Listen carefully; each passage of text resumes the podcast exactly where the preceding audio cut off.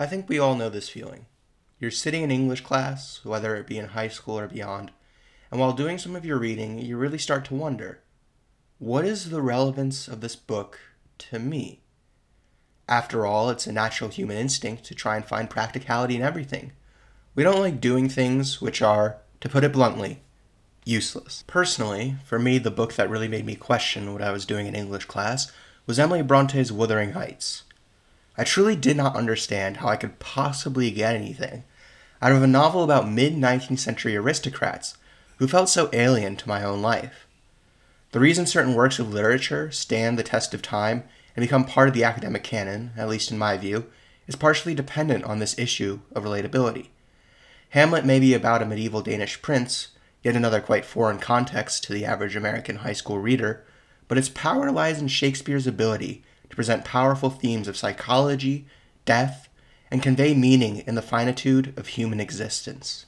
In this podcast, I want to illuminate how another famous playwright created a collection of works which present themes that resonate and inform how we live life today, particularly for young people in that ever tender stage of life where one is essentially in a perpetual existential crisis. So, welcome to O'Neill Today, a series which will explore how the work of Eugene O'Neill, Nobel Prize winner, recipient of four Pulitzer Prizes, and one of the most important playwrights in American history, maintains its relevance today. Now, you're probably wondering who the I that keeps getting referenced and is currently narrating this podcast actually is. My name is David Molesky, and I'll be your host. I just finished my first year as an undergraduate at Princeton University, where I study literature and the history of the arts, and I'm incredibly grateful to be supported by the Eugene O'Neill Society in the production of this podcast. Over the course of this series, we'll hear from experts on O'Neill's dramas and wax philosophical in an effort to discover how O'Neill can be relevant to us today.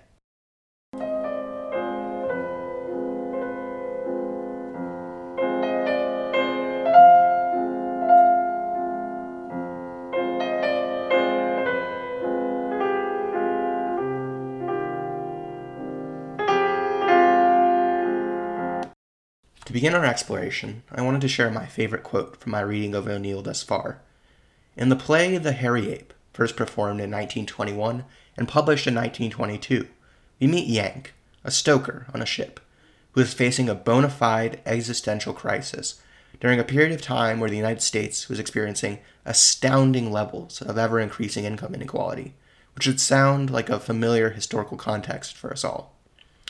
However, Yank's existential crisis is not just the philosophical lamentation reflected in later existentialists like Sartre.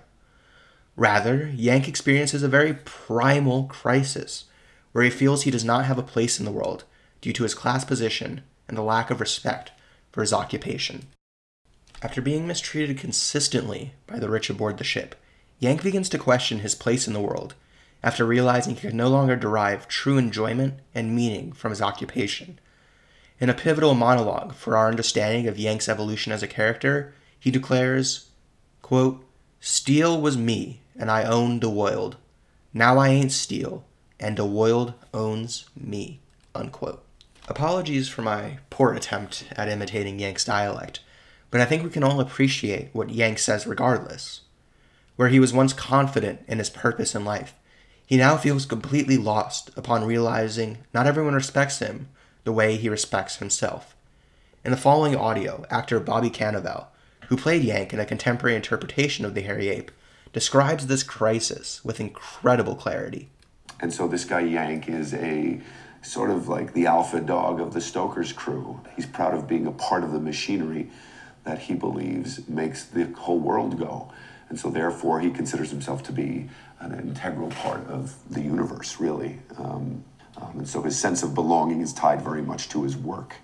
Um, and when that goes away, his entire sense of being goes away. Of course, this lack of belonging due to one's class and occupation is intensely relevant to American politics today.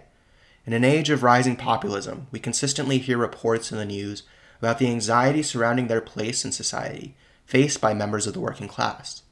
And in an age of incredible disparity in wealth power, and culture between the so called elite of society and those at the bottom, a context which would be quite familiar to Yank.